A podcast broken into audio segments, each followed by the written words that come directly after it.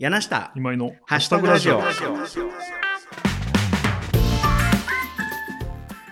下今井のハッシュタグラジオ。この番組は、公正高越の往来堂代表でディズニーランドもしくは C で一番好きなアトラクションはタワー・オブ・テラーの僕柳下恭平とはい、編集とイベントの会社、株式会社集い代表で、ディズニーランドおよび C で一番好きなアトラクションは、ディズニーシーの、うんえーセンターオブジアースな私、今井祐希が毎回さまざまなハッシュタグについてのんびり話していくポッドキャストプログラムです。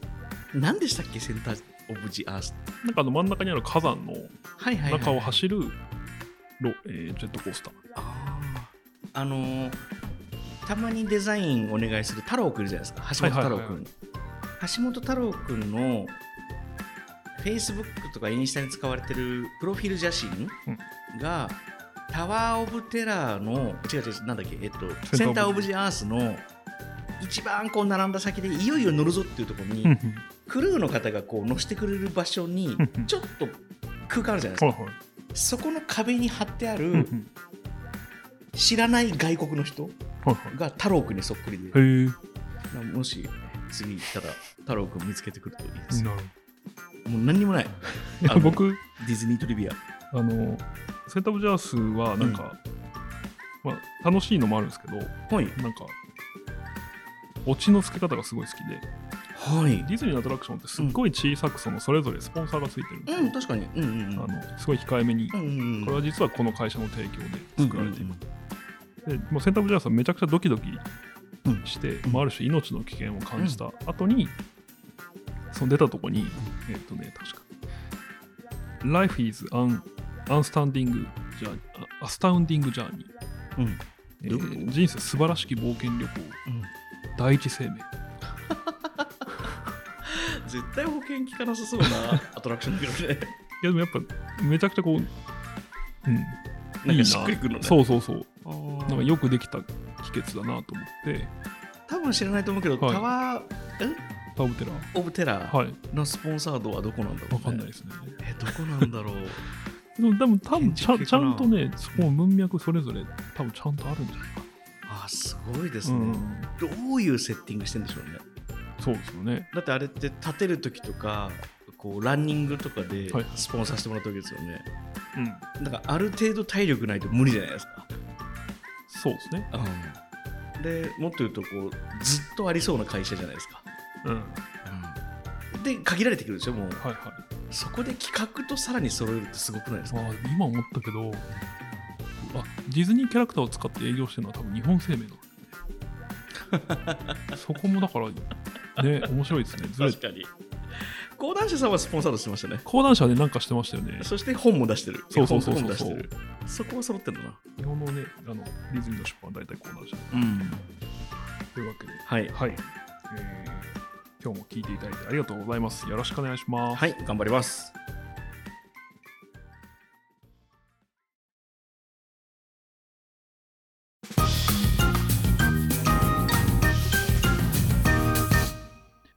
はい。というわけで、一つ目のハッシュタグは、柳下さんの持ち込みで、ハッシュタグ、チョコ脱いじゃったキノコの山です。食べました？食べてないです。まずそのまあご存知の方も多いと思うんですけど、はいこれ3年後に聞いた時にわけわかんなくなるからそうですね。一応言っとくと。はい。あありがとうございます配慮だけでやってきましたもう三配慮だけでもない、あでも、うん、なんかすごいよかった。なんてなんて？いや、バーで一緒に飲んでる人が、うんおかわりしてもいいってうん言ってくれてるうん感じの今、喜びがありました。あ、もう3年はやりたいんだなっていう。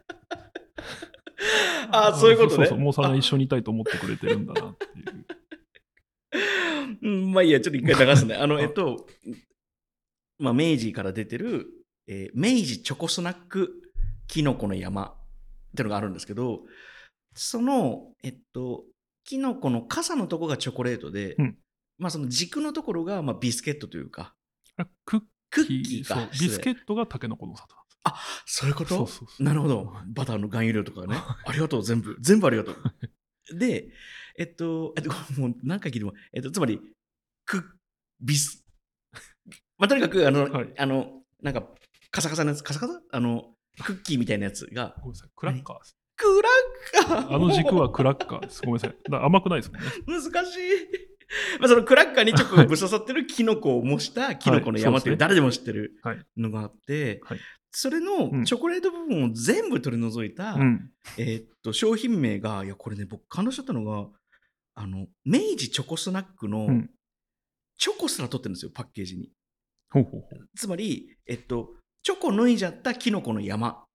だから、チョコレートないから、明治チョコスナックじゃなくて、明治スナックへえ、なるほど。チョコ脱いじゃったキノコの山っていう名前になってて、なるほど。カテゴリーもちゃんと合わせてるんですね。そう、ちょっとおってなったんだけど、ははっていうお菓子を作ってて、はい多分結構売れてる気がする、うん期間限定商品で。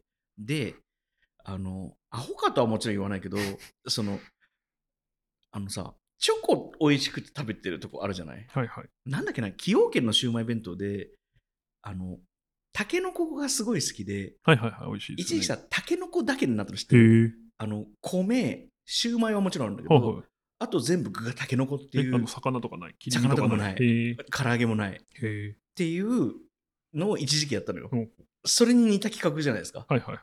うん、で、それが結構売れてて、ただこれすごい企画だなと思って、うん僕もあの知ってたし、ああ、あるなと思って買ったし、買った時に、あのね、キノコの山も買っちゃったんですよ。なるほど。比べたくなっちゃって。比べてなっちゃったけど、これだけだと絶対、なんか寂しくなるなと思って、キノコの山が食べたい。もっと言うと僕多分、キノコの山かタケノコの里があったら多分タケノコの里買うんですよ。あ、僕もそうですね。ね。なのに、キノコの山を買って、キノコの、チョコ抜いちゃったキノコの山も買った。で、やっぱこの、チョコが溶ける夏の時期に、まず最適なお菓子じゃないですか。流通のこと考えても。だから、この時期、ちょっと冷蔵で売りにくい、うん冷蔵じゃないと溶けちゃうところに置けるし、うん。これがあったら多分派生して両方の商品が売れていくような気がしてて、かつまあパッケージとかそのラインを組み直すみたいなのもあるけど、基本今作ってるもので、うん。でキノコの柳が確か30本入ってるんですよ。うん。で、このチョコ抜いちゃったやつは60本入ってて、うん。なるほど。まあそのスペースもありますしね。そんなクラッカーだけ60個いけるかっていうのもあるけど、まあでも美味しくて、銀ビス感があって美味しくて。まあ塩味もあってね。あ、そうそうそうそう。あとなんか、このご時世だと、レシピもバンバン出そうですね。ああ、そうだわ。だからなんだっけ。アイスクリームにぶっ刺してるみたありましたねそう。そうそううん。なんか全部すごくない？まこのあ確かに、すごい。尊敬する。企画とはこういう脱いじゃったって名前もすごいですいやそうなね。のよ、ただ一個、まあ、SNS 的で言うとチョコ脱いじゃったびっくりマークキノコの山っていう商品名なんだけど、うん。はいはい。これハッシュタグができないじゃないですかああ、間にビックリマークが入っちゃうと切れちゃうから。うとはいはい。そこだけかもしれないです ケチを無理やりつけるとしたらねなるほどでも。ケチでもないはい全然そんなのどうでもいい、キノコの山で多分ハッシュタグで、えー、といういや、これはすごいですね。ね皆さんはでもやっぱりこう、好きですよね、限定商品。あ、でもね、最近結構意識的ですよ。なんだっけ、あの、み、ヒカキンさんとかがやってる、味噌菌味噌菌とかはは、実は全然手が出てなくて。全然。まあ、あれは別に、や、僕、味噌ラーメン大好きだあ、から。でもその、いや、こうずらした商品ですよね。だから、あそうですねそうですねどどん兵衛のうん。最強とか、最強どん兵衛とか、あのね、限定商品が好きかどうかは否定は全くしないけど、正直、今井君と喋るように食べてるとこあるあ。どん兵衛とこういう企画ではいはい。なんか、なんていうかな、ハックしたような感じは、今井君好きだろうなって言って。これはでも本当に好きですね。チョコ脱いじゃったわ。だよね。はい、尊敬します。あの、僕こういうの集めて、あの、これぞ編集っていうフォルダ作ってるんで、ああの勝手に自分の資料用にですけど、あ、じゃあ、このチョコのじゃったキノコにも入る。入れたい入れたいですね。それってどういう入れ方してるの？だからその、もうあるもので、まああるものをまたない角度でパッケージして、うんうんうん。新しい形とか。にも作ったもの。だから例えば、よく、まあ、その人前に出た話すのは、えっ、と、切れてる板わさっていう商品があるんですけど、切れてる鈴広かまぼこが作ってて、て。えっ、と、鈴広かまぼこって、まあ、かまぼこの小田原の長州に僕大好きなんですけど、えっ、と、彼らは食べてほしい厚さがあるんですよ。うーん。その9ミリとかなんか、そう11ミリとか。結構分厚いです、それが。うんうんうん。でつまり、家庭だとなかなか多分そう切ってはもらえないんです。なるほど。もったいないし。うんで、もうだから、す最初からそう切れてる、うんえー商品を作ってて、でこれやっぱいろんなメリットがあって、その、正しい美味しさで食べてもらえる。うん。うん。で、うまいのが、爪楊枝とオリーブオイルついてるんですよ。だから、行き帰りのロマンスカー、新宿、小田原間を、あ、湯があ箱根間を走ろう、えーロマンスカーで食べれたりとか、えーもする。うん。し、まあ、基本的にその切るだけで値段が上がってる、まあ、もちろん手間代なんですけど、うん。うんうんとかも含めて、うん恐ろしい商品だと思って、いつも行きも帰りも買うんですけど、うん。まんまとね。そうそうそうめちゃくちゃ、まあ、美味しい。やっぱその厚さで食べるとやっぱ美味しいんですよ。あはいはいはい。そう、それも含めて。コルズ編集だと。そう。でこのチョコヌイジャッタもやっぱ名前が素晴らしいですねはいありがとうございます。いい、いい、すみません、その評価するもんで。あれする？はい。コレズ編集大賞とか作る毎ああ、年いや、でもそれは今井別に、審査評価して権威として。評価しちゃ だから僕、ツイッターとかでやってないんです、これ。あまあそうよねそうそう。自分の中に勝手に貯めてる。なるほど。なるほど、素晴らしい。はい。はい。今井審査委員長にちょっと聞いてもらいたくて、あげました。というわけで、はい、一つ目のハッシュタグは、チョコ抜いちゃったキノコの山でした。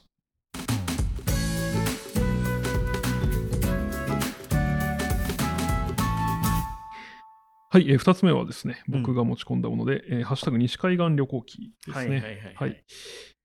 前回聞いていただいた方はご存知かもしれませんが、僕が10日間ほどアメリカに行ってまして、うんえーカリフォルニア州ロサンゼルスうん。に、えー一泊した後、えーネバダ州ラスベガスうん。に、え4泊うん。で、再びその後ロロサンゼルスに戻って3泊という感じ、えー8泊10日ぐらい。い行ってたんですけど、でも10分とかなんでね、何をどう喋ろうかなって思うんですけど、なんかあ質質問すればいいですか？えっと、困ったことはありました？あーっとね、あ、でも、まあ、これ細かいですけど、うん。中国い、中国やバンコク行った時と勝手が違うことがあって、アメリカ行ったの久しぶりだったんですけど、うんと最近もうそのね、現地シムってアマゾンで買えるんですよ。うん事前にうん。で、バンコクとか上海は、その、アマゾンで買った安いシムをうん。飛行機内で入れちゃって、うん。でも着いたらそれが使える。うんで、例えばこう1週間3000円とかで、うんまあ、結構使い放題、うん快適なんですけど、うんそのアメリカのやつ、まあ、割と僕あるあるなんですけど、うん。その説明書とか読まなかった結果、同じようなことしてたら全く繋がらなくて、ではい。よく読んだら事前登録が必要ですって書いてあって、おじゃあ、ただのちっちゃい金色の板をずっとはめてそうそうそう、それを、でもだから、まあ結局着いてからも申請できるんですけど、24時間とかかかるんで、はいはいはいはい。結局そのなんか、ドコモのうん。こう海外ローミングプランみたいなのを契約して使ったから、あのそれは今後は気をつけようっていう のとか、うんあとね、なんかね、ちょっと違うんですけど、角度が。ロサンゼルスはね、皆さんおすすめなのは、うんもし行かれることあったら、うんレジャーシート持っていくといいと。えっと、どこが暑いから？いや、というかね、やっぱ公園でうん寝っ転がってる人いっぱいで、やっぱもう影に入るとめちゃくちゃ気持ちいいんですよね。うん僕、気候がいいってよく言うじゃないですか。うんなんか西海岸行ったやつ大体言うじゃないですか。うんうんなんか。それ気に入らなかったのね、今まで。そう気に入らなかった何言ってんだと思ったのね。まあそうそうそう気候いいよねそうそう日本もうん。風も太陽もあるのに、うん。なんかかぶれやがってちょっと思ってたんですけど、まあ気候がいいんですよ。かぶれやがって。湿度が低くて、うん。まあそんな高すぎない気温、うん。とやっぱそのほぼ雨が降る。まあそれなりのもん、はいはいそれゆえの問題はあるんですけど、うんなんかそらなんかみんな外出るわっていうんううんうんことは思いましたね。はいはい。なんかその辺の芝生で寝っ転がっていいってわけじゃなくてあ、そう、それもいいんですけど、うんまあでもなんか虫とかいるんで、ああ、なるほど、なるほど。あと蚊がいないんですよね。気候がいい。はいはいはいはいはい。か蚊とセミがいない。あ、セミもいないんだ。はいまあ、いねえか。そう。なんかそれもすごい、あ蚊ってそこんなに、蚊と湿度ってこんなに不快なんだなっていう、ことは思いましなんだっけな、なんかさ、今井くんのインスタのストーリはいはいーでさ、あざと女子みたいになったよね。なんかなんかの、どはいっかのジャグジーかプールみたいなところに入るときに、はいはい。タオル持ってったら、それがバスマットだったああ、で。ちょうどなんか太ももがセクシーに見えるぐらいの角度の、あの角度で写真撮ってあげてたりとかさ、はいはい、なんかあの、あれ素だよね。素ですよ。ど天然だよね。はい。なんかこう、狙ってないよね、何も。なんかもう2、3個あった気がするんだよな、そういうなんか、おいなんかお前、まあ、今さっきの SIM カードの話もそうだし、サングラス飛んだとか。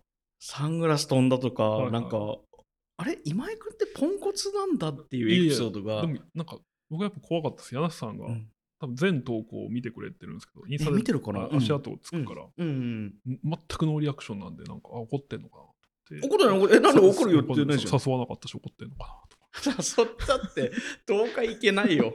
お盆前進行のこの時に、はい。うん、まあそっか。いやでえ僕いつもリアクションしてたっけ今井君なんかに？全然したことないですけど。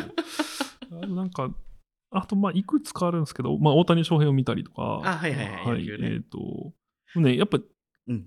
個人、結構無計画に行ったんですけど、特にロサンゼルスは。うんうん、あの、前のロサンゼルス後のロサンゼルス。あと、あとは、のま前は大谷見て、うん。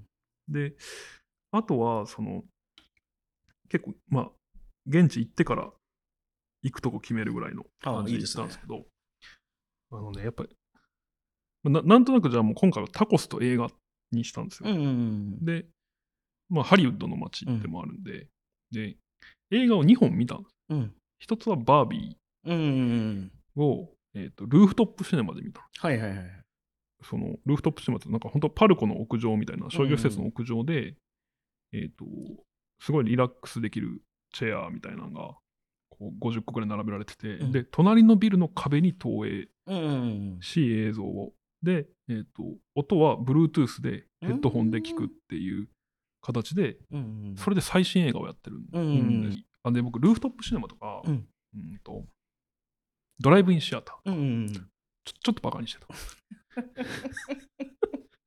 あのさそろそろバカにしなくてもいいじゃん。大体バカにしてるもの実際やるとちょっといいってよくあるじゃん。でそのまあ、うん。何をバカにしたの？やっぱ、ままあ、個人的にやっぱその映像とか音響自体にうん。こだわりのある人間なんで、今井君が。そうそうそう、ん。だから、なんていうんですか、IMAX とかドルビーの音を聞くために映画館に行ってるんだみたいな気持ちがおあるおなるほど。から、うん。その、バービー、あ、てかそのルーフトップとかで、うん。なんか、しょぼい音響とか、うん。あと、まあ、ドライブシアターってあれうん。大体、車がガーってまあ。並んでてね、あの、前にでっかく映った画面を見ながら、えっと、音楽は、あれ、スピーカーからラジオでですよねそうそうそう、昔は。FM、うん。その場だけ、えっと、キャッチできる FM、うんでその空いてる周波数に合わせて、各車の中のスピーカーが鳴るっていう、あれよく考えたらアイドリングしてるんですよね。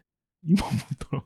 アイドリングしてると思いますそうですよね。うんそうそれはでも結構感覚は広いですようん。なんか卓球台2、3枚ぐらいありまあ、日本でもたまにやられてますよね。うんそうそう。で、それ、やっぱり気持ちいいんですよね。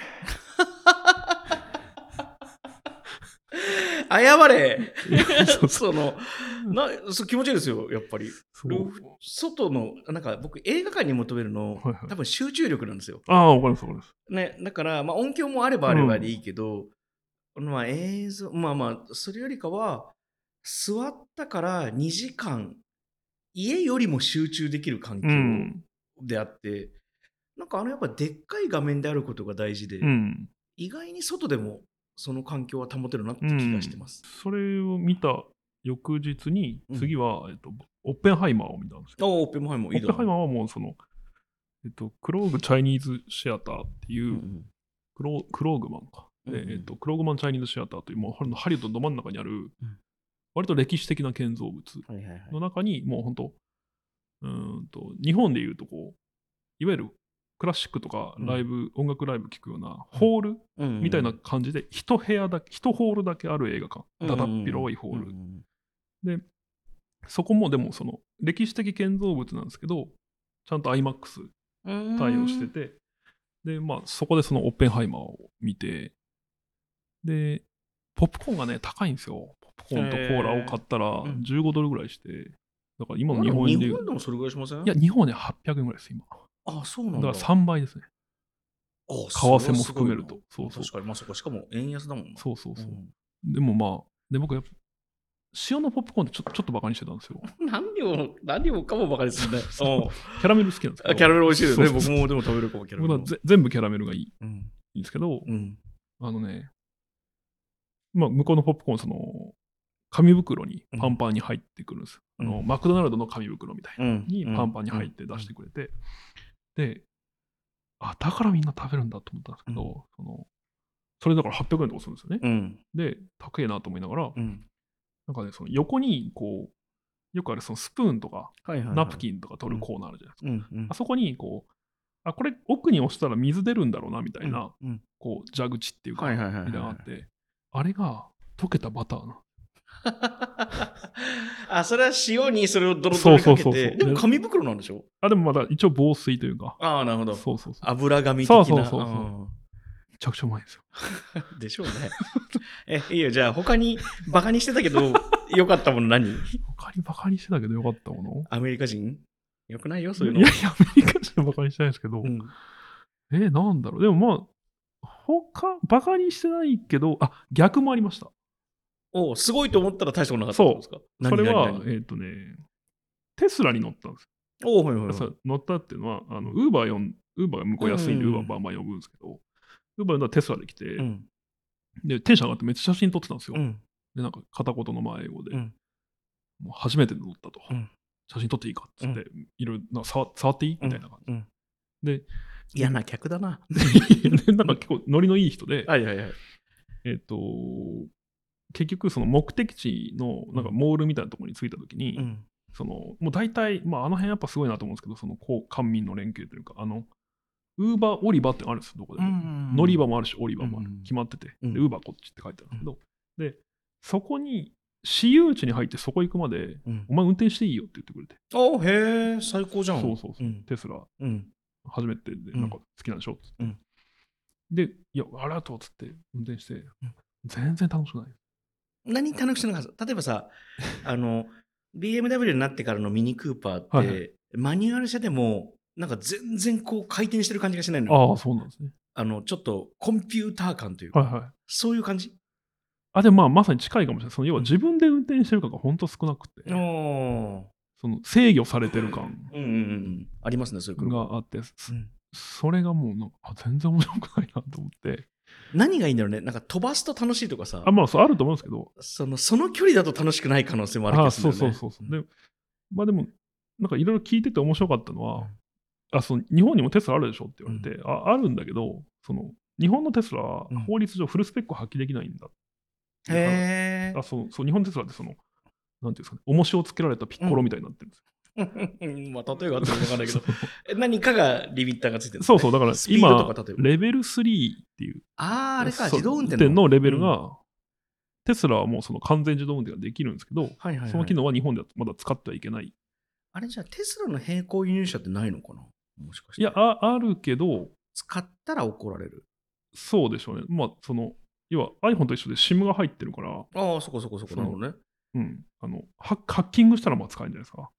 ああ、そこそこそこ。でもアップデートできなくなるみおお、そこそこ。たいな。メーカー保証がなくなる。そう日本走ってるっていう察知した以上、それはテスラがすその機能使えなくなくしてると思うんですけど、はいはいでも面白かったのはやっぱその、それオートパイロットっていう機能うん。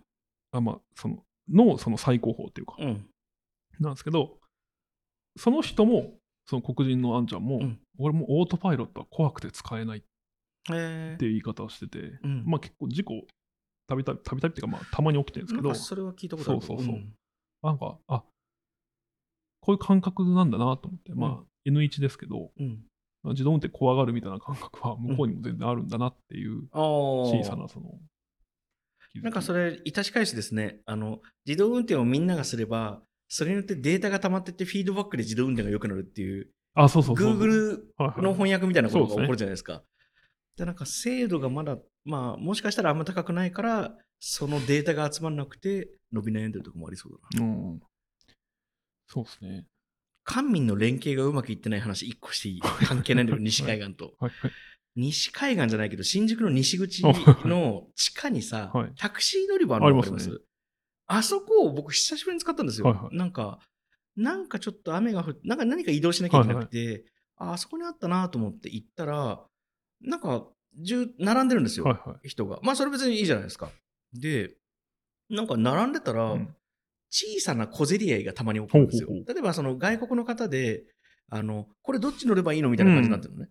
これ何が起こってんだろうなと思って、僕がこう並んだところの、いよいよ一番最前列に来ると、ちょっと向こうに、うん本当に、あの、車2台分ぐらい向こうに、もう一個タクシー乗り場があるんですよ。うんうんうんで、タクシーのうん。運転手さんが、うん。当然人も降ろすから、うん。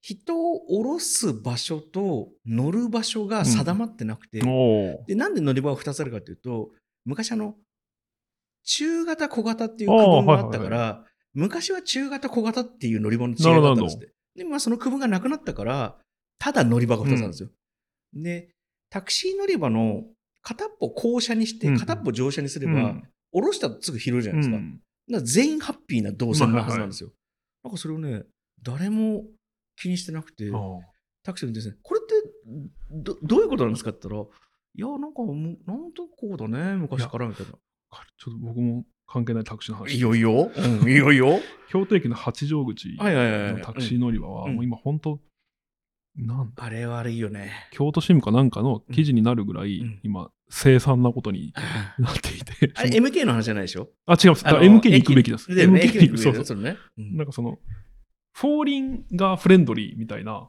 ラインがあるんですよ。ああ、よくないよくない。わかるわかる。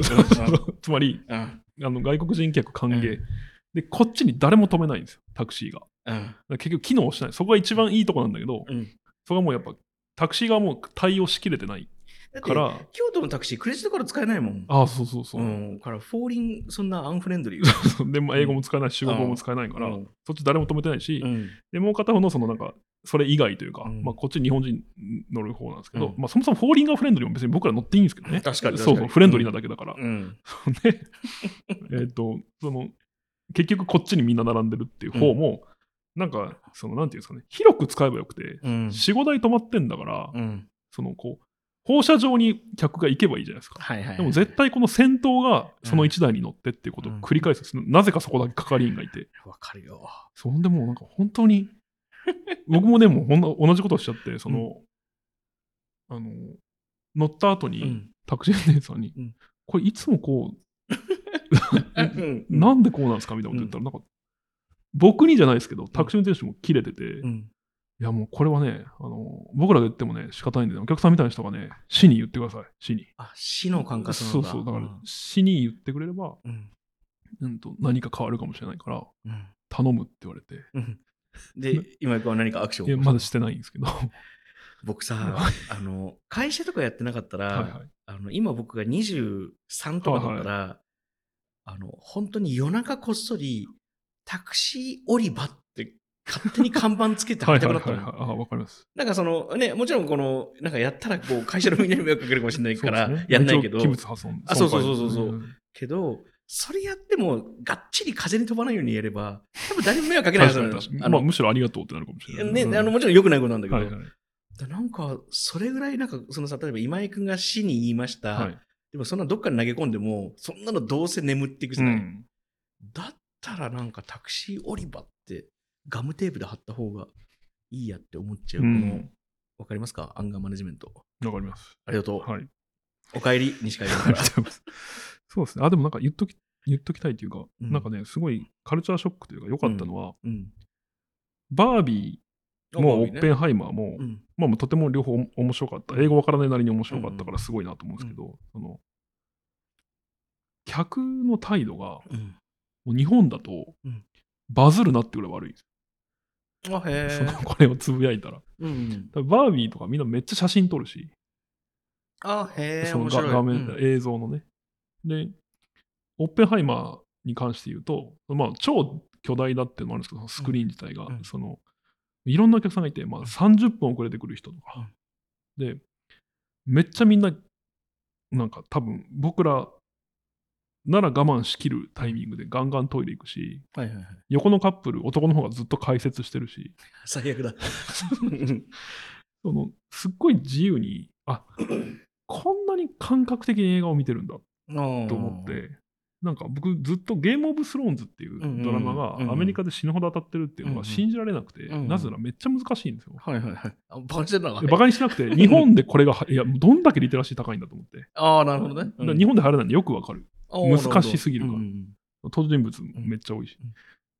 で、なんかこれもでも、アメリカのこと詳しい人が、うん。いや、あんなの誰も理解してないよって言って、その血が出て、スプラッター映画なんだ。いやいや、まあ、としてにめっちゃ面白い、その、うん大河ドラマなんですけど、うん。まあ、でもなんか多分計算されてて、その15分に1回ぐらい人が死ぬか、うんあの胸が見えるかうん。ってことが起きるようになってて、それもそうだし、あとなんか僕、前も言ったけど、ゴッドファーザーの原作読んだ時に、うんむちゃくちゃエロ小説だったってうんいうのとかもあったりとか、あなんか、すっごいやっぱもうこうご五感で見てんだなと思ど。って、なんか、僕の映画の見方って、んあの、字幕を一字も逃したくないんですよ。偉そうに言ってるけど、君たちはどう生きるか半分見てなくて、ブツブツ言ってたくいや、せに。でもだから、いやいや、あれもだから、もう一回見たいですよ。そうそう。だから、その全部のシーンにまあ一応監督が意味を込めてるはずなるほどそうそう。だから、本当開始の1秒から見たいはいはいはいはいし、そう、そうなんですけど、なんか、それも窮屈だなってすごい思わされて、うん。最近なんかあの、吹き替えで適当に見るっていうことにちょっと挑戦してます。おーいろんなものを。いいかもしれないですね。そうですね。うんなんか、だって、オッペンハイマーとか、あんなみんなで見る、あつまりに、アメリカでクリストファー・ノーランが大ヒットしてるとかもうよく分かんなかったんですよ、あー。でもあれ確かに何にも意味とか分からず見る方が楽しいかもしれそないね、うそうそうそう、だからアトラクションみたいなもんなんでしょうね。そうそうそう。ちょうどバービーが炎上してた頃ですか、日本で。見たの。そう、バーベンハイマーの頃で、そうだよね。あの友達にうん見るって言ったら、うん、お前適当なこと書いて炎上しないように気をつけろよ。ああ、それは本当そうかも。あの時期は特に。そうそうそう。まあでも、まあ、バービーはね、もう、えっ、と、これがアップされる日に公開されます、日本でも。この配信あ、この今の収録がうん。で、オッペンハイマーは今未定なんですよ。うん、それを聞いてちょっと見に行きたいなと思って行ったんですけど、日本でやるイメージがあんまなかったかも。いやそう、でもすごいね、絶対 IMAX で見た方がいい。もうすすごかったですね。IMAX 好きだね。好き？いや、いや、いいと思うよ、いいと思うよ。すごいもんね、やっぱり。すごいし、僕、クリストファー・ノーランのダークナイトが大好きで、あダークナイト見て以来、クリストファー・ノーランの作品は全部映画館で見てるんですけど、うんとこの間、テネットを見て確信したのは、うん俺はノーランが好きなんじゃなくて、ダークナイトが好きなんだっていう ことを確信したんですけど、うん。でも、オッペンハイマーは、うんあの、うん、多分ダークナイトぐらいお面白いと思います、多分何かで見れるといいですね。日本語的なもので。うん。なんかでもやっぱりいろいろ、ちょっとまあセンシティブですけど、その、やっぱ、えートリニティ、まあこれ史実だからいいって言うんですトリニティ実験っていうその世界初の核実験がまあクライマックスなんですけど、原子爆弾のことをピカドンってうん呼称する。これはまあ光った後にドンっていう音が来た。もうそれがめっちゃ、なんというか、正確に再現されてるというか、うん光った後これだけの時間があって音が来るんだみたいな。うんことはこれってやっぱ映画だからできる表現だなっていうところとか、なるほどね。そそういう意味では IMAX なんですね。う、そう、うん。もうすごい緊張感ですよ、最後、うん核実験のスイッチを押す瞬間とうか。んあとまあ、やっぱりその、これも史実なんで仕方ないんですけど、その、原爆が落ちたとか、成功したっていう時に、まあその、大喜びしているアメリカ人みたいなものが映る映画ではあるので、まあ正直こう見てて気持ち日本人として気持ちのいいものではないですけど、まあでもその中でこうオッペンハイマーがどう苦悩したかうんっていうこと、あとなんか僕みたいなこう超超超超にわかうん。物理学うん。のにわかなんだね。そうそう、んとしては、うんファインマンとか出てくるんですよ なるほど。有名人出てくる。あのアインシュタインとか出てくるアインシュタインは嬉しいってことね。ーもちろんバリバリ出てくるし、うんうんこれ本物かなってくらいそっくりですごいんですけど いそうだな。そうそうでもファインマンとか、うんあファインマン先生だと思って それはねちょっとテンション上がりますね。あなるほどうん。なるほど。まあ本当面白いですね。はい。というわけではい。まあそんな感じで行ってきました。はい。2つ目のハッシュタグは「ハッシュタグ西海岸旅行記」でした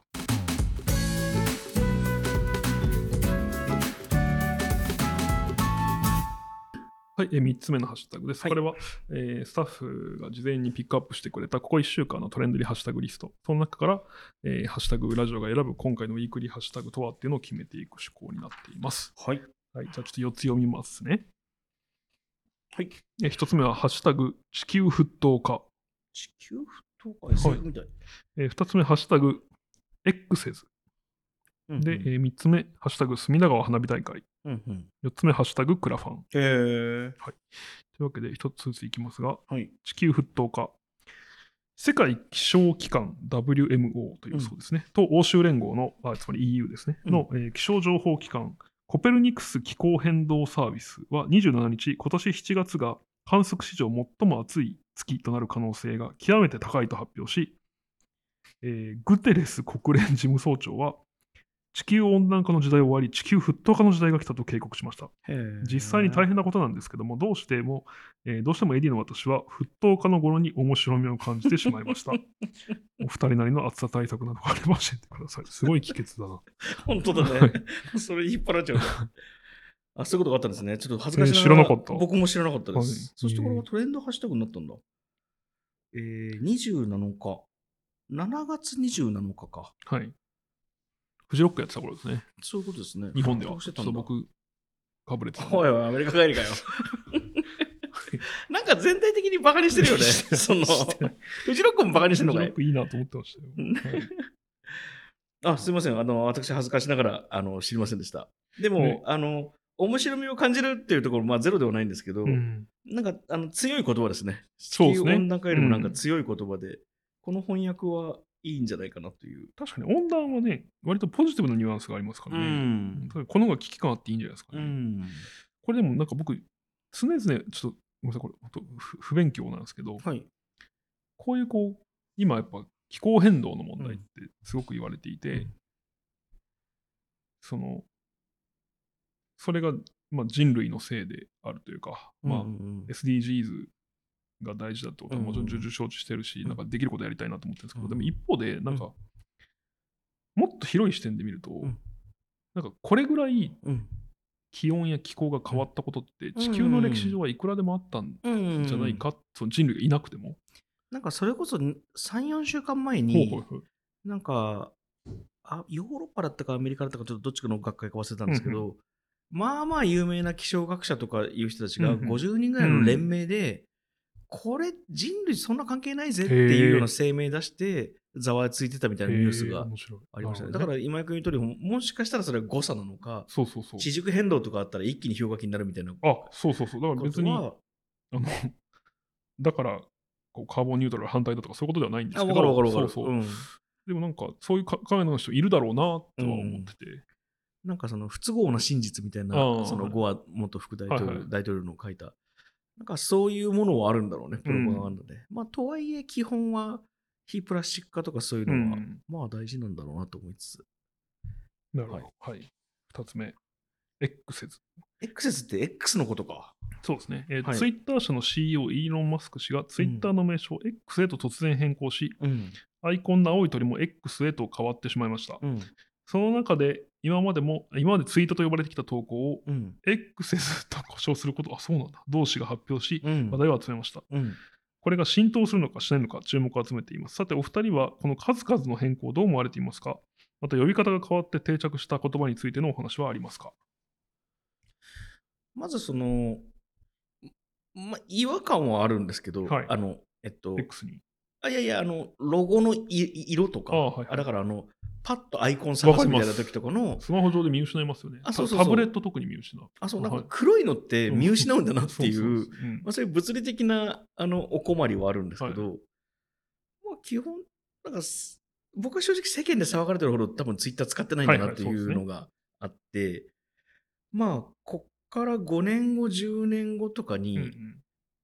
新しいユーザーが入った時に、ツイッター時代を当然知らない人が出てくるわけで、まあ、企業が、あるいはイーロン・マスクさんが、うんうんまあ、自分の何か考えでやってんだったら、まあ、それは、そういうものなのかね、とは思ってるけど、うんはいはい。むしろさ、なんかこの、なんだっけ、本社の看板をビカビカ光る X にして 怒問題になってたじゃない。あれってさ、何日で作ったと思う？あの看板。でも一晩とかでしょいや、あの、そう、なんかあの、はい。多分いろいろ、パッと思いついて、はい。うんにした、うんにしたとしたら、はいあれって発注いつで、いつ特艦で作って、いつ特艦で工事したんだろうな、みたいな。確かにね。いや、そ工事がそこ始まったことは本当びっくりしました。だって、うん。ロゴ自体も公募したんですよね。うん。あ、そうなの？ツイッター上で。えー、そう社内公募ってこと？あ、じゃなくて、ツイッター上で広へく。で、あ、したね。で、でも、その誰が作ったかすぐ明らかになってたしたんじゃない？X って名前も公募したの？名前は、いや、それはもう本イーロンマスクがです。そうそうああ。もう、面白いですね。すごいことしますね。でもなんか有料化して、なんか入金もそろそろ始まったとかいう話もあるし、そうそうそう。なんかいろいろこれまでと変えようとしてるっていうのの一つのなんだろうなとは思ってました。なんかね、直近3ヶ月間、あ、その有料、えっ、と、有収益は、うん。なんかその、要は、その人がツイッター社の広告に、自分のツイートによってツイッター社の広告に貢献していれば勝手に入るみたいなんですね。うん。で、えっとね、条件が3つぐらいあって、なんかフォロワー数と、うん。なんだっけな、ちょっとなんかあるんですけど、うん僕その、直近3ヶ月で1500万インプみたいなうん。ことが達成できてないから、君対象外みたいなの出てたんですけど、なんか、いくらもらえるんだろうって今すごい興味があって、はいはいはいはい。だから1500万インプちょっと今目指ああ、し確かにねて、。そうインプなら多分どうにかなる気がするうから、ん、確かにそう。そうそう。ちょっとやってるんですけどね。僕はでもちょっとなんか思ったよりツイッターに愛着あるんだなって自分で思いました。ああの割と不快だった。あ、そうなんですね。そう、でもまあ、とはいえでもタダで使わせてもらってるしなっていう気持ちももちろんあるし、うん確かにねそうでもやっぱなくなったら割と困る。うん。あ、なるほど。その、多分連絡取れなくなる人いるし、うんうんそういうことね。なるほど。あの、あと、うちもやっぱ求人とか頼りきりなんで、ああ、でもそうかもしれないですね。確かに。僕はその7000人フォローしてくださってる方がいるんですけど、うん。皆さんのおかげで、あの、求人とか、こう拡散していただけてるので、うんうんうん。そういうのはね、やっぱり困るから、なんなんかうまいこと着地してほしいですけうどね。ん。なんかスレッズも面白いですけどね。はいはい。いまだに、スレッズでまだあんまり炎上起きてないんですよ。うん。なんか、その辺の治安も面白いなと思いながら、そうですねちょっと今見比べてますけど、スレッズの結構みんなこう本音書いてる感じがして、ちょっと面白いですけどね。ね見てて。やっぱ名前が分かっってるっていうのは強いですよね。ああ。紐づいてる。はい。はい次行きましょう。はい。うん。ハッシュタグ、隅田川花火大会。うん。毎年恒例隅田川花火大会が開催され、会場は多くの人で賑わいました。さまざまな花火で水面が彩彩られる中、注目を集めたのはピカチュウ花火と呼ばれる花火です。うん。ポケモンのピカチュウを模したこの花火、絶妙な似てなさが可愛いと話題になりました。さて、お二人は今まで隅田川花火大会に足を運んだことはありますか？イエス・ノーの問いできましたね。イエス。僕も一回ありますね。僕僕でもも書いたの20年ぐらい前。うん中止でした、僕。中止 ?14、5年前かな。ああ。あ 10, 10年前ぐらいか。うんもう最近混んじゃってね、川からも見れないし。あ僕は中止の時なんか。中止ってどういうこと？雨？大雨でうん。中止になって、うん。でも会場に集まってる、うん。ちょっと上がったのかな？その後中止になって、ん。だからその時その、すごい貴重な、え、びしょ濡れだし、中止だし、どうする？うん仕誰と言ってたの？方ないか。っていう感じで、ホテルに入っていくカップルを見ました。いい話だな。そうそうそれ、うんなんか、まあ、勝手に当てれこしてるああ、なるほどね。まあ、しょうがないか。そうそうそうそうそう。まだそのインフラがあるだけいいよね。そうそうそうね。今よりも人数規模少ないですよね、きっと。ああ、客の？客の。かもしれないですね。なんかあんなに混んでなかった気がするんだへよね。まあ、混んではいたけまあど。確かに花火大会ってそうですね。なんか、うもうちょいマシだったなって気はしますよね。んね。何が起こってるんでしょうね。まあだから、その、ホテルが、に入れるだけまだいい確かに確かに。今、あの、寿司詰めでそんなことできない気がするな。はい、いいですね、花火大会ピカチュウ花。火知らなかった。ピカチュウ花火でもさ、昔からあった気がする。うん。あの、黄色くて、あなんかあ、ありましたとんがりね、あったよねあり。ましたよね。あれ結局、角度によって、あの、変わるじゃない。これでも、多分非公式じゃないですか。いや、撮ってるでしょいや、撮ってたらこの完成度にならないんじう。いや、だってあそこに黙ってできないよ。ゃん。でも、風だから。あ、そういうこと？いや、わかんないですわ。でも、いや、もし撮ってないとしたら、うん中継テレ東がやってるじゃないですか。はいはいはいはい。テレ東ってポケモンのアニメやってるじゃないですか。などうしたんでしょうね。なんかいやぜ実況とか。絶対撮ってるって。絶対撮ってるっ。撮っててるから。でも、撮ってるとしたら、いや、それはさ、多分その面積事項じゃないけどさ、いや、言っても風向きとか風速みたいなもので流れることもあるじゃん。はいはい。だから、あの、無風でこういうコンディションだったらこうなんですけど、ど。崩れることもありますよ。でもこれから頑張りますからね。お願いしますよ、はいポケモンさんって。いなるほや、撮ってるよ。ダマでやったら危ないよ。そうん。ど。わかりました。え、じゃあ、ダマ派？僕はダマ派ですね。えー、ちょっと確認してみようかな。後でしましょうん。う。はい。はい 続いて、ハッシュタグクラファンです。クラファン。クラウドファンディング、通称クラファンが8月7日のトレンドに入りました。うん。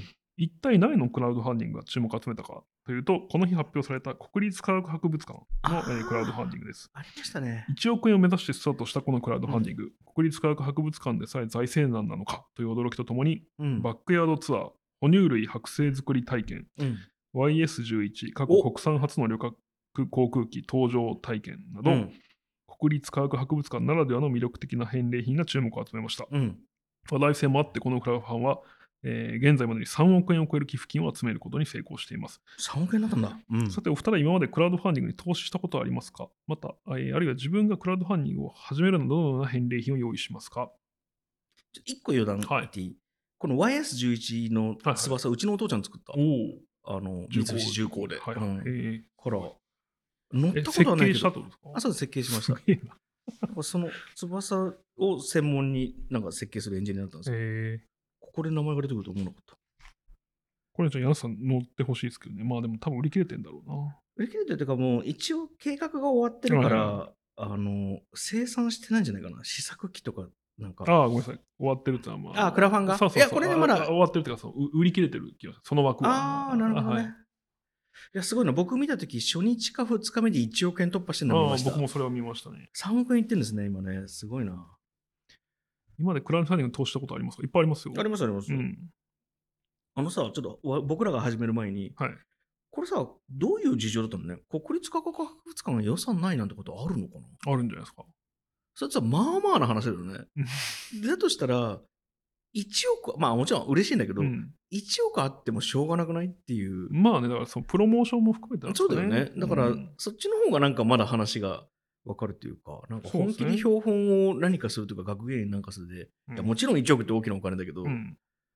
なんかそこの予算形状がない状態で、いや、これでも流行ったら、一バブルきますね。クラファンプラットフォームに。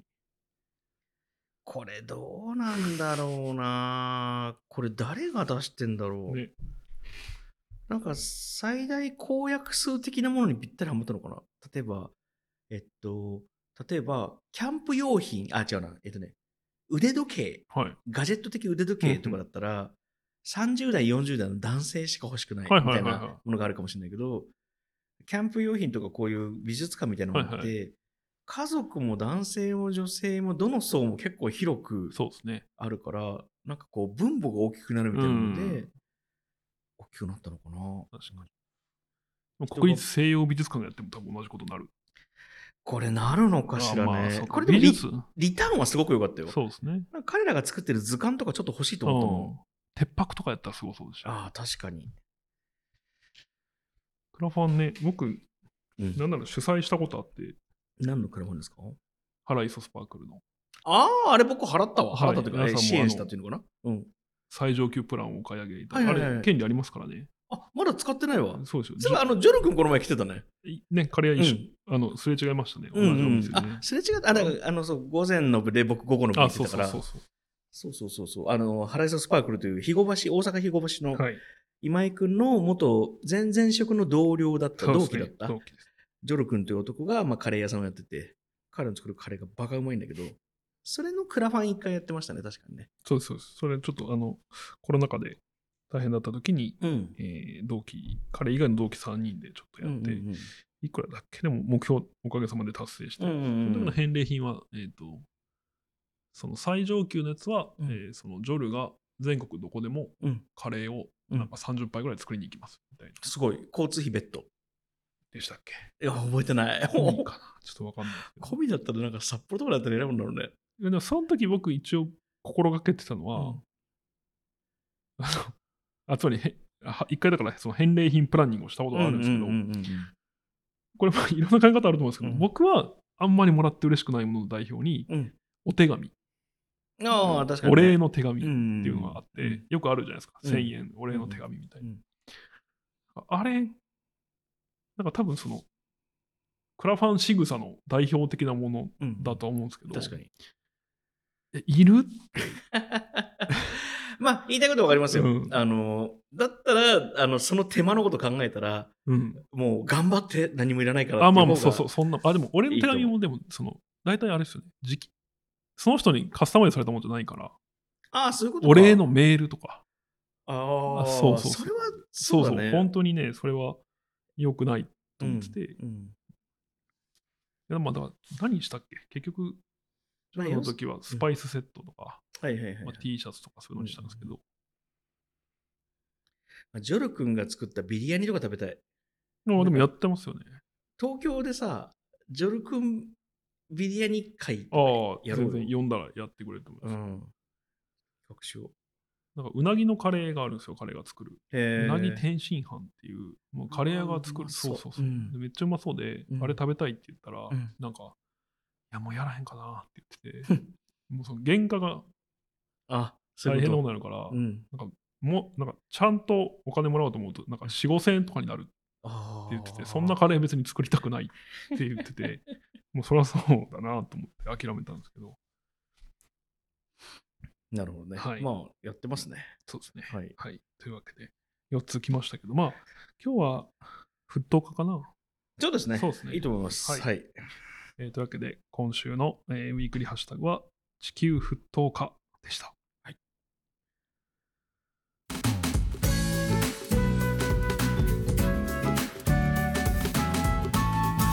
はい。えー、ではですね、4つ目のハッシュタグ、最後です。えーこれはですね いいです、今の最後です番組に寄。せられたお便りと、スタッフが選んだハッシュタグの中から抽選で選んでいきます。はい。抽選します。ごそうごそう。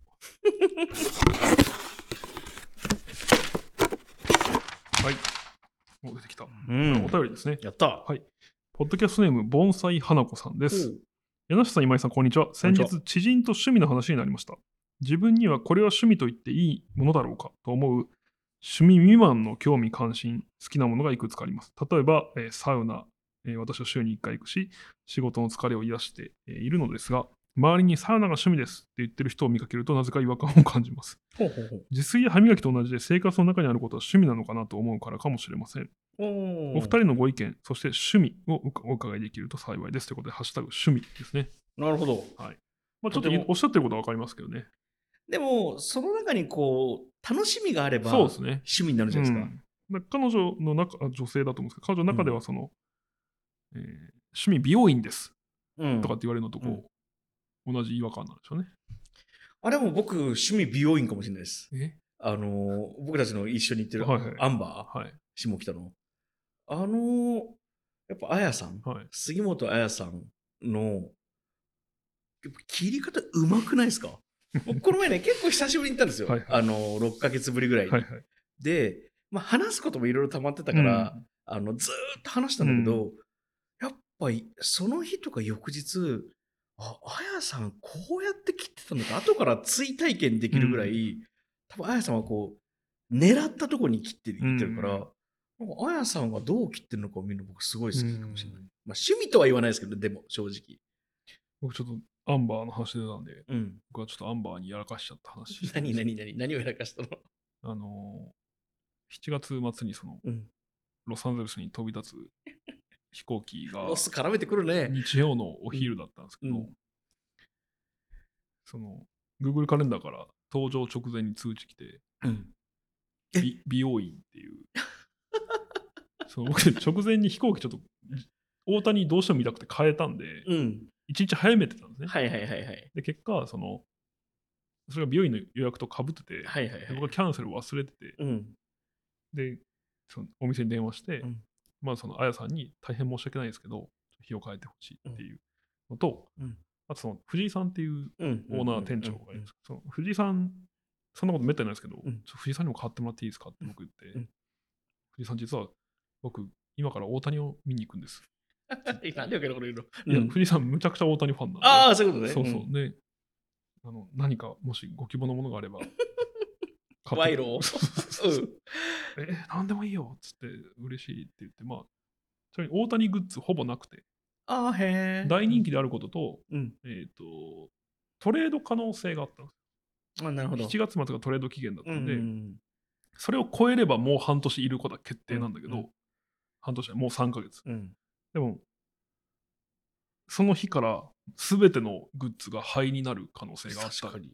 うんので、作られてなくて、もうほんとカスカスだったんですけど、うんまあ、ちょっと大リーグ公式球だけ買ってきたんです。うん。で、この間、もう渡してきたんですけど、すみません。えっ、と、アンバーには本当、ご迷惑かけしました。でえっと、そう、でも、まず趣味っていうのは、だから、探求する心があればいいんじゃないですか？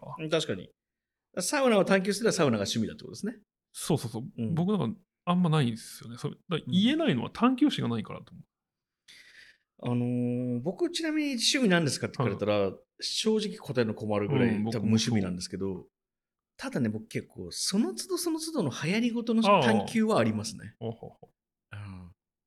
なんか、まあ、何でもいいですえ、よ。流行り事って世間的な流行り事を探求あじゃ自分の中でのはいマイブームというんですか、ミロジンさんはいはいはい的に言うと。からなんか、なんだろうな、ケーブルの巻き方を研究するとか、はいなんかランケーブルどうやって巻いたら効率よく端と端が出るかみたいなのを昔ずーっとやってたりとか、えーないななんかそれは趣味ってもうちょっとスパンがある気がしますね。はいはい。あ、まあそうですね。ん局地的なこの期間だけ興味があるとかじゃなくて、なんかそれがある程度続くと趣味って言えるのかなって気がする。なんかこれ、編集の先輩がうん。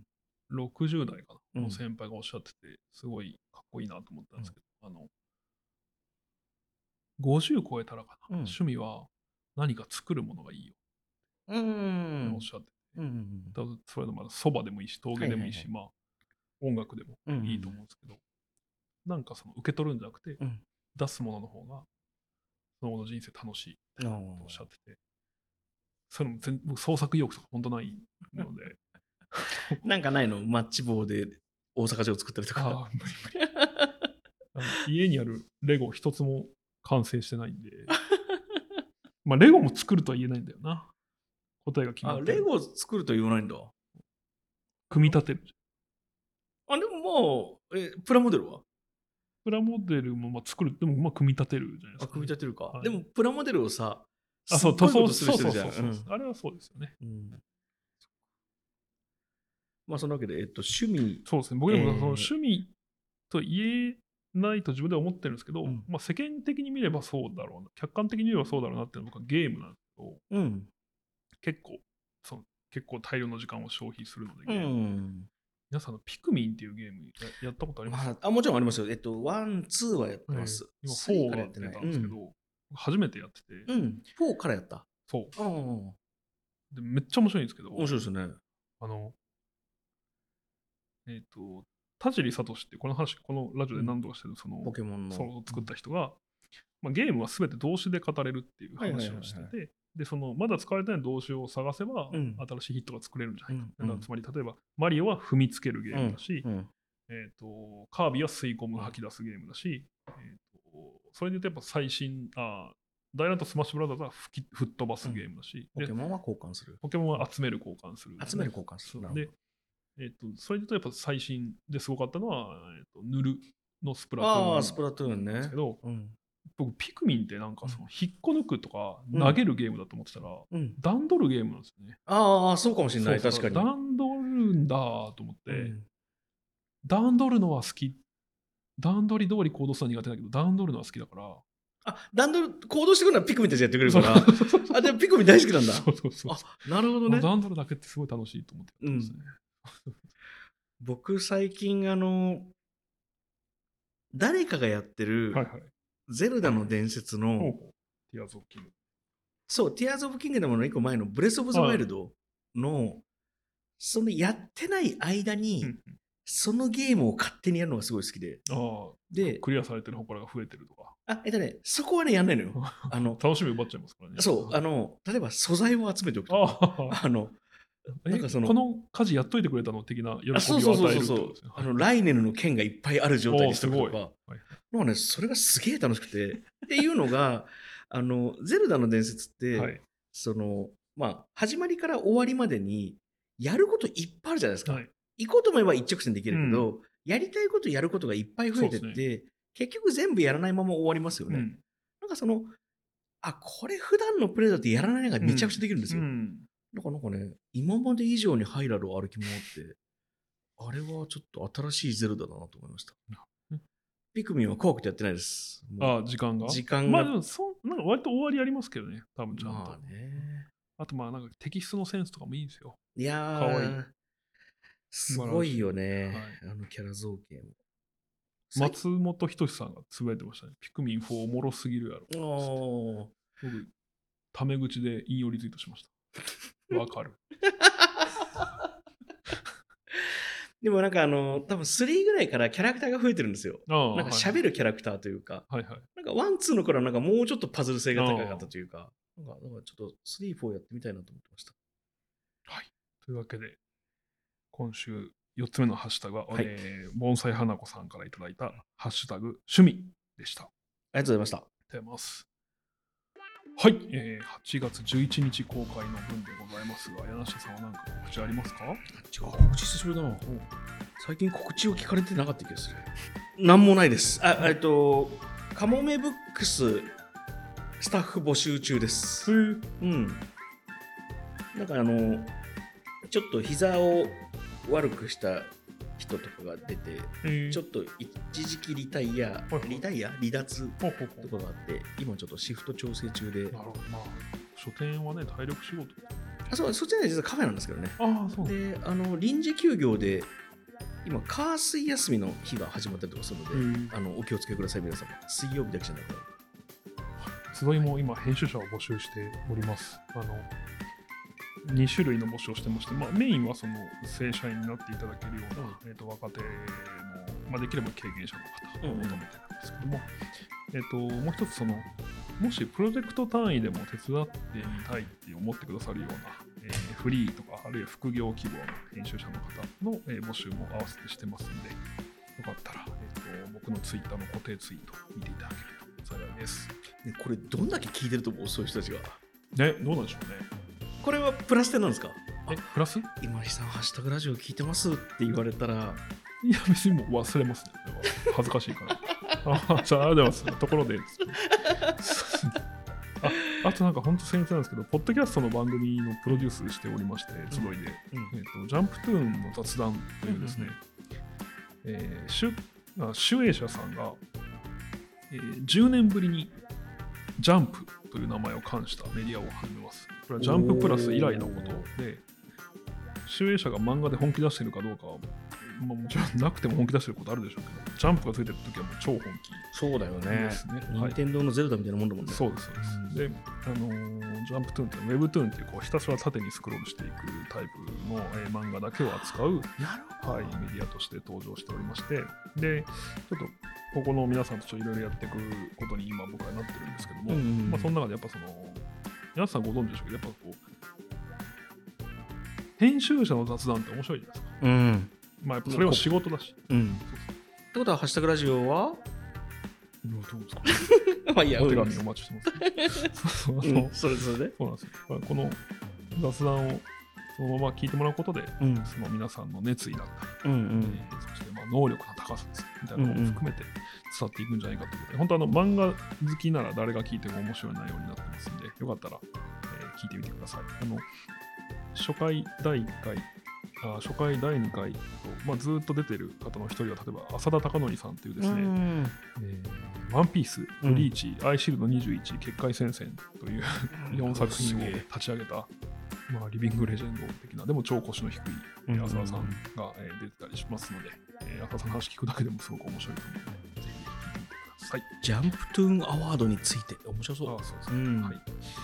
えー、ヤシマのハッシュタグラジオは各週金曜日に Spotify、Amazon Music、Apple Podcast で更新しています。フォローがまだの方はぜひフォローお願いします。更新情報は番組の Twitter アカウントと Instagram で、お知らせしています。Twitter または Instagram で柳下今井のハッシュタグラジオと検索してもらえればアカウントが出てきますので、そちらもぜひフォローをお願いします。また番組では聞いてくださっている皆様からのハッシュタグや感想を募集しています。概要欄に記載のお便りフォームから柳下さんと僕に話してほしいテーマや単語、感想を送っていただけると幸いです。というわけで本日のハッシュタグラジオは以上です。いつも聞いてくださってありがとうございます。ありがとうございます。えー、柳下。今井のハッシュタグラジオでした。ハッシュタグラジオでした